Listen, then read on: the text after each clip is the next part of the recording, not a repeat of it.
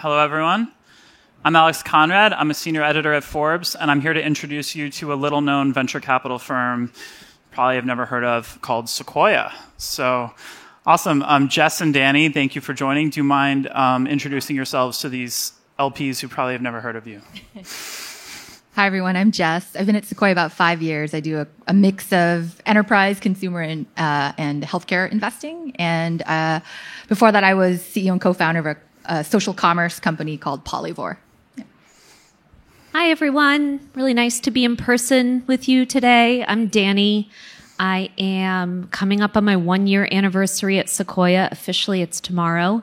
And before joining the firm, um, I spent the beginning of my career, the first six years at HubSpot, uh, mostly in sales, sales leadership, and a little bit of product. And then I spent the last four years at Slack overseeing uh, much of the sales work. Got it.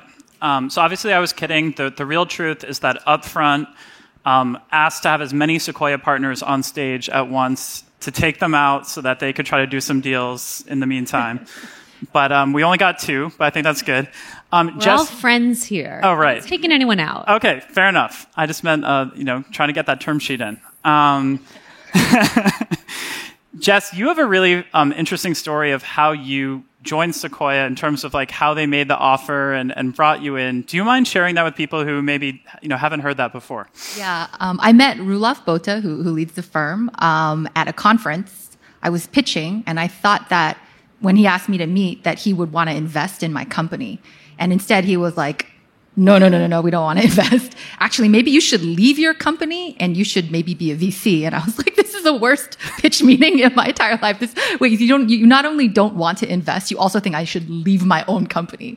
But it was very memorable. And I just, he really stood out to me as someone who was a former operator and just very observant of human nature, and I just found him really interesting. Then two years later, after we sold the company, um, uh, we got back in touch, and uh, sort of happened from there. Went on from there. I think I had a lot of concerns as a former operator. I wasn't sure I wanted to be in a firm. I'd heard a lot of things about Sequoia, um, about it being sharp elbowed, and but as I got to know the partners, I found that I really liked them, and I think my main concern was could I do this job my way, sort of be myself. And so I think they really wanted to show that that was possible. And so they knew that I'm, uh, I happen to be a, a big comic book geek. I loved cosplay. So I'd go to Comic Con in San Diego, dress up all four days as a character that I love. And so when I went to meet them and they were presenting the offer, and actually I didn't know they were presenting the offer that day. They, I walked into this random Pete's coffee shop in Mountain View, and Roelof Botha and Jim Goetz were dressed as Buzz Lightyear and Woody, like full like Disneyland mascot costumes, and they were like, "You can be yourself. Look at us." and um, yeah, I, I kind of signed on the spot. Yeah. Jess, were you um, before we get to which costumes they were for Dannie? Um, were you thinking about joining in other VC firms when you made the commitment, or what? What was sort of the driver to, to pull the trigger with Sequoia? No, I was not actually. I I um, had not been thinking about venture, and honestly, no one else reached out to me. Just to be very honest, um, I was thinking that I would start another company in social commerce or consumer social, and what drew me to Sequoia was sort of I, I, just as a as a female founder working in Polyvore was uh, social commerce, but particularly around women's fashion. I just I found it really hard to fundraise. I would always go into these rooms and say, "Women's fashion is a really big market," and people would say to me, "Is it though, really?" And then I'd be like, "Well, women are 150 percent of humans.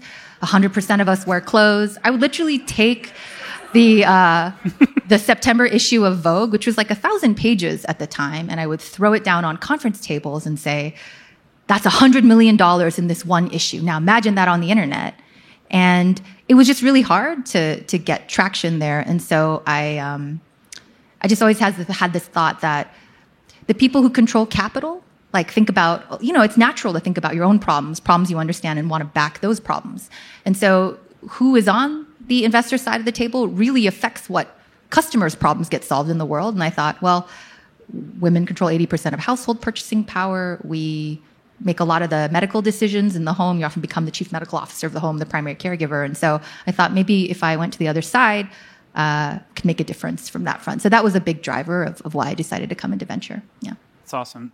Dannie, what about you? Um, did you were you wooed by any cosplay costumes or anything? You can imagine my disappointment when it was okay. To be fair, I got my offer from Sequoia in the heart of COVID, and Pat Grady and Carl Eschenbach met me at the office, and they were wearing blazers and jeans. I was eight and a half months pregnant, so I was kind of like waddling in myself, not sure how to interact with people outside of Zoom, like here on up. Um, but I, uh, yeah, I don't know. The the entire process of meeting the Sequoia team completely changed my opinion of venture. So my story, like I told you earlier, is that I had been an operator for 14 years. Um, I had gone to business school in between HubSpot and Slack. And after business school, for whatever reason, like I really wanted to be a head of sales, but I was being recruited for VC. And I think it was like the, the start of the whole um, operators as investor wave. And I was like, no, VC is for lone wolf kind of like hunters who are cerebral and like data rooms. And I'm a teams person and I like building, I like high fiving. I'm in sales, so I like like the momentum and a loud office. And so, and also I was 31 and not done learning how to build. And I didn't think I had proper wisdom to share with founders. So, um, I ended up finding this opportunity at Slack, thank goodness, and had four amazing years there. And right as I was kind of like picking my head up to figure out what's next, like what's the next five year chapter, um, some VCs started reaching out, I think because it was like late 2020. And uh, what was changing in venture, as I'm told, is that it went from being kind of like a somewhat more reactive, wait till people come to you uh, type of uh, type of profession to like really appreciating being a salesperson and getting into market and hunting and talking to new people. And so um, so I started having these conversations. And then as soon as I met the Sequoia team, I realized that teamwork was absolutely core to the way that the firm operates. Like, if Jess sponsors an investment, it's not called Jess's investment. It is full team Sequoia who is supporting the founder. And like that also meant that my very first week before I'd even sponsored an investment, I could actually chip in and help our founders and feel like I'm contributing to this firm. So the second I started interviewing, you know, it was gut decision that also my logic brain could could logic myself into and no brainer. Can, can, I just add though? I think we, we, felt like we had a Dannie shaped hole inside of our growth team where we really wanted, like, the, especially at the the growth stage. I think it's it's gone more from like, oh, I, let me look at the best companies and like maybe pick and it's it's it's a really fast pace just like almost as fast as the early stage and so we knew we wanted someone who could win over founders and we knew that you know product led growth and uh, a bottoms up sales was like one of the, the biggest trends inside of enterprise and that was what we were looking for very very specifically and that's what dannie's an expert at and so yeah we we were very desperate to get you thank yeah. you and that and i came in with you know naturally you joined sequoia there is an imposter in your mind that says, Do you really belong here? And what's special about the team is like the way Tat described to me is it's a team of spiky individuals. So everyone is amazing at something rather than everyone being pretty good at all the things. And so Jess builds community everywhere she goes. Like she helped build and start All Raise. She is an extreme connector. Like I know Kara from Upfront because Jess introduced us as friends and now collaborators. And she does this for her founders too. And then, you know, Pat, who's a career long investor, has 15 years of seeing every enterprise SaaS company under the sun in extreme pattern recognition. So to come in just wearing this like bottoms up go to market hat felt very comfortable and appreciated because it was like a spike I could add to this whole crew. So you um, you talked about the imposter syndrome, and I'm really interested in kind of that because when I um, was a junior reporter um, assigned to help on a cover story Forbes did in 2014 on Sequoia, I, or even earlier, the years blend together. Um, we were hearing about how Don Valentine and some of the founders and sort of OG folks at Sequoia would, you know, still be sitting in the room sometimes for these meetings, and we were talking then to sort of the the new generation at the time about how they felt comfortable speaking up in a partner meeting, how they did kind of, you know, find their place. So much more recently, um, you know, and, and most recently with you, Dannie, like how have you felt comfortable or found your stride to kind of speak up and, you know, champion a deal when you think it needs to be championed or something like that?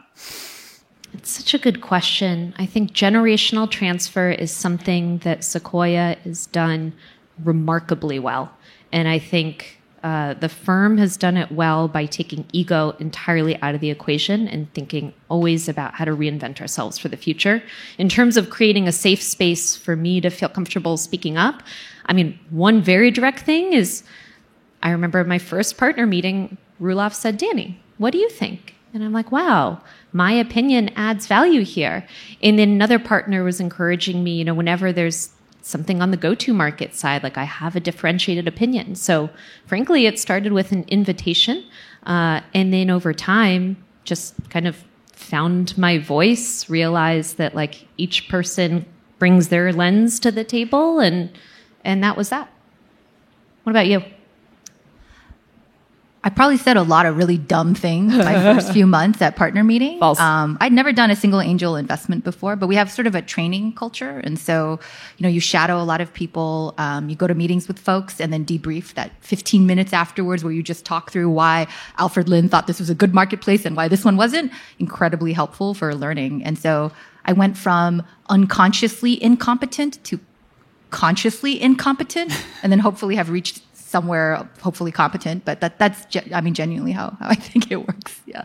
Jess is extremely humble.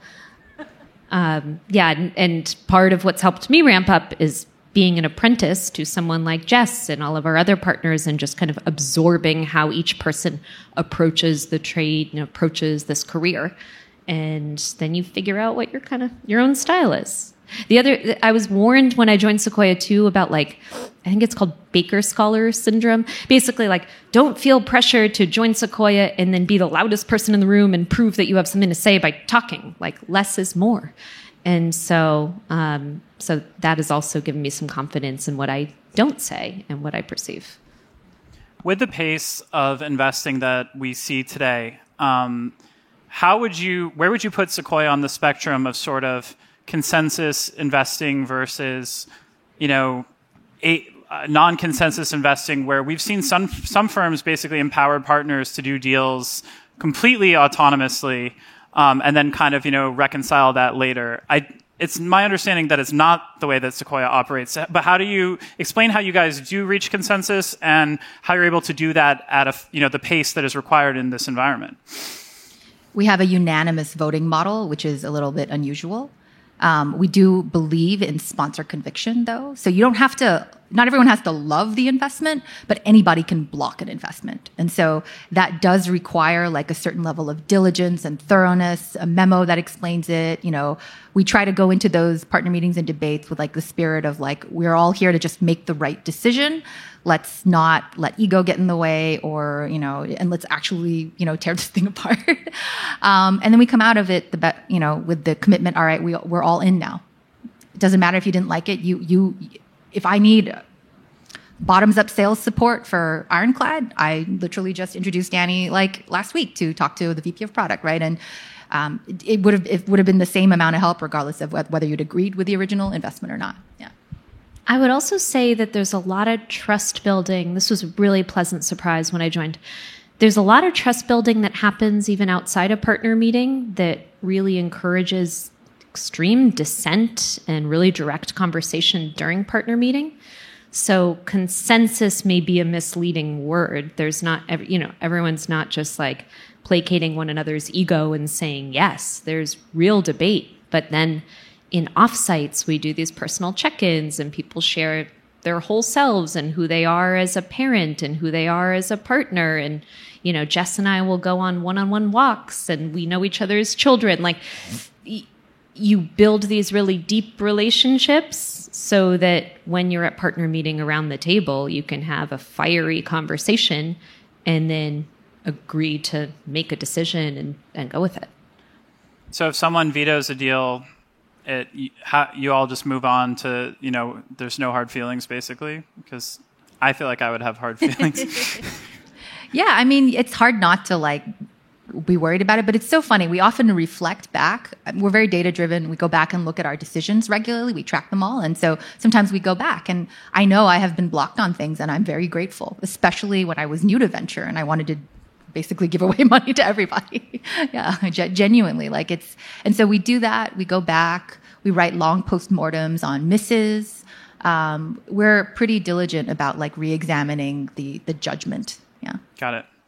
So another thing I want to ask you both about is um, the non-investing stuff you do inside Sequoia, because from the outside it definitely looks like Sequoia is building out an organization, kind of becoming a little bit more of a company in some ways with engineers, with you know go-to-market expertise. We've sort of seen this macro trend with VC firms either staying pretty small or perhaps adding services and other ways to support their portfolio. Um, could you each maybe talk a little bit about you know that how you're fitting into that strategy within Sequoia and how you see that as a benefit. So maybe maybe we can start with you, Jess. I think it's it's clear the pace of investing has gone up so much, and um, I think to keep up with this, the pace of, of seed, even at the growth stage, like I said, it's going so much faster. You need to figure out what your moats are, what your strategy is. Um, some firms are throwing people at the problem. Some are, some are throwing money at the problem. I think we are trying to think like a company, like the same way that we would ask our founders. You're in a competitive market. What are you going to do? What's your sustainable competitive advantage? What are your moats? We ask ourselves that same question all the time. And so I think our answer is it's a bunch of different moats that we're trying to create, whether it's the Sequoia Capital Fund, which is something Roelof in particular innovated on. So it's a sort of a financial structural moat. There's um, we're trying to supercharge our investors with an engineering team. We actually build our own product. We have a software team that's like almost Series A stage size. And so if we can take each investor and make them more efficient, um, have a hive mind across all the companies that we ever intersect with, have data science signals to know that something is, you know, trending positively or not. Um, so there's that, and there are moats like community and sort of curriculum, like the tribal knowledge of working with great founders and how do we connect them to each other? How do we have a network advantage? And so we just think about all those things all the time. I play a role on the product and engineering side. I help oversee some of those efforts.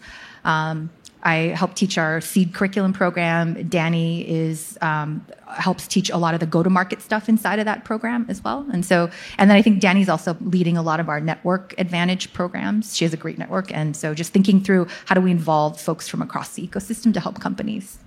Dannie, how much of your time do you spend kind of would you would you guess you spend with the portfolio helping them with your expertise from from the startups you worked at versus you know meeting with founders or thinking about those future investments? A lot and a, a lot. lot. And in the okay, well, I want to go back to the to Jess's role because to me, she is creating an unfair advantage for the rest of us. Like Jess is full time investor and leader at Sequoia, and she is our chief product officer. So she, like, and for anyone here who knows Jess, like, it's very on brand. She is building at Sequoia, like, the founder hat is still there while being an investor, which I think gives her amazing empathy. Um, and what it now, what it enables for me and for the rest of us is um, an ability to focus on finding the right founders, building deep connections with them, standing out and being able to partner at the right time. So I'm very grateful for for Jess as my partner and and you know for the the innovation that we've had within the firm. Um, okay, and then my time. So I realized this in the beginning, like I was like, I'm not sure how to spend my time. I have this blank canvas. I went from managing a big team to managing nobody. So I'm like, okay, how is my day going to be spent? And what I realized was I get the most mojo when I'm with founders. Like I'm just prancing around after I talk to a founder because we're brainstorming on something or I'm connecting them to like this awesome person in my network who would be perfect for their company. And so I'm not like tracking on some AI tracking thing about like how much time am I spending sourcing versus company building but it all feeds one another and you need that sense of positive energy when you're meeting with founders and you need those stories of like what other founders are looking for help with to be able to share what I might be able to add to a prospective founder who we've not yet partnered with. So, I don't know, 60 60, a lot. okay, that, that's a cheating answer for sure. Um, So, so at, when you do have the the power of a brand like Sequoia behind you, um, does that create any misconceptions, or um, do founders maybe have an, a notion of Sequoia that you then need to revise or kind of re, you know reassess? Because obviously you you have a lot of benefit, I'm sure, from the power of that brand. But you know that brand also has a long history that may may or may not be current to what you guys are doing today. So when you're kind of you know telling people about Sequoia today, what would be sort of the the first thing that you would re-educate them on or, or let you know want them to know? I can start and then take it off. Um, well, part of it is show don't tell. I put myself in a founder's shoes. Like if I were pitching Sequoia, I would be sweating and nervous and I would be looking to see if anyone's nodding or seeing whether they're like taking notes somewhere else. So one thing that I and all of our partners trying to do is just show extreme respect, admiration, undivided attention, and you can see it even on Zoom, whether someone is all in on the conversation. Um, and try to show a lot of warmth and positivity and like someone just stuck their neck out to build the thing and they've gotten to X million in ARR, no matter what your questions are on market size, like you congratulate them and you ask them how they did it and why they're motivated. So like I think that's that's the big one where I just kind of want to show warmth and support and um, gratitude that someone is letting us in to take a look at their baby and this thing that they've built and hopefully like leave them feeling really, really good about themselves after the conversation, regardless of whether we invest or not. Yeah, I think it's the maybe the we're very I don't know scary or something. Um, that that is sometimes something I hear. I don't think I'm that scary, um, and it, D- Dannie isn't. Um, uh, I think maybe also we hear sometimes like, oh, you guys are later stage, right? Like you don't do seed investing. I mean, we've actually done more seeds in the last year than A's. Um, sometimes we hear we don't do crypto. You know, we just announced crypto fund, and then um, just for the token piece, and 20% of our investments were crypto. So maybe those are some of the misconceptions. Yeah. Got it. Um, it's obviously an age-old question, but how do you navigate potential signal risk where people see some of those big Sequoia wins being, you know, eventually really big positions that were maybe early stage and growth, and they're thinking, oh well, you know if, if they're not trying to preempt every single round, you know, we're not going to be known as that, you know, signature company. We like to think of it as a signaling advantage, actually. I mean, really, I, yeah, there there's a little bit of that, but if if if um, you work with us, you you know, I think our data shows you're like four x more likely to raise your next round uh, from seed to A. So, yeah. Also, like the ex operator in me, if I were job hunting and I wanted to go to an early stage company, I haven't had time to scour the entire landscape of companies and know which ones have the most remarkable founders who have cracked the nut on a market. So like I'm looking for shortcuts and what Sequoia provides, you know, at the seed is basically a shortcut to say like something good is probably happening here. And so what that empowers a founder to do, I hope, is be able to hire people that are almost like out of their league in terms of the stage at which they would be bringing on really, um, uh, really senior employees.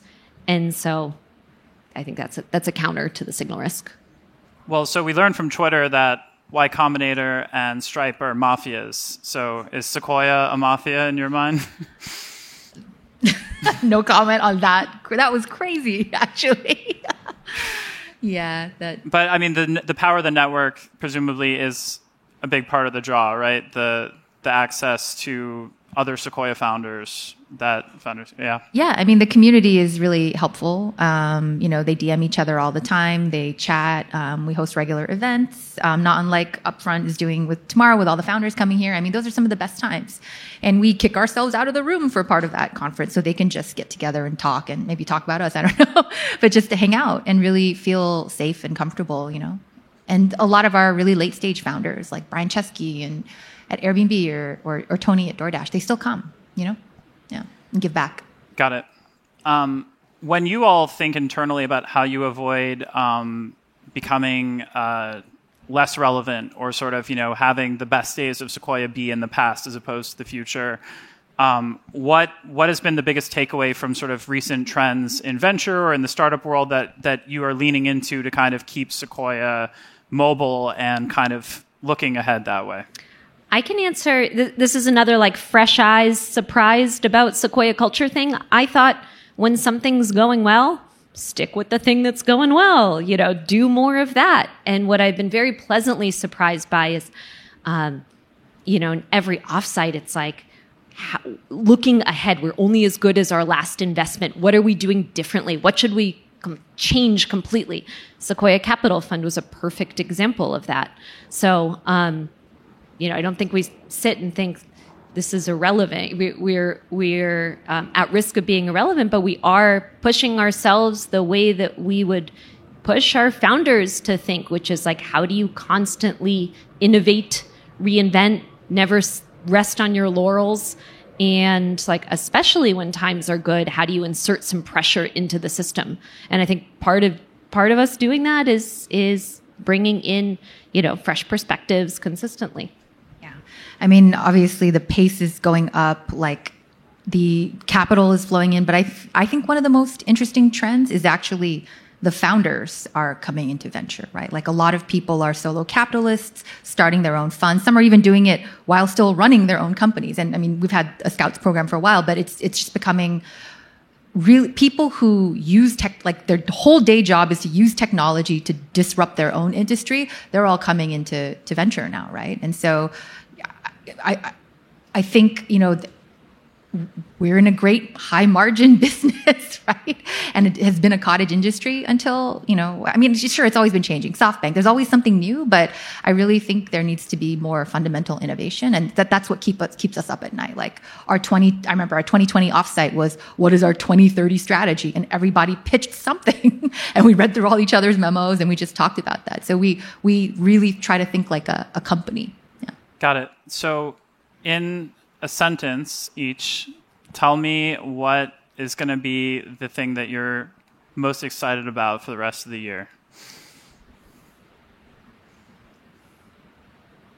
Like investing theme wise?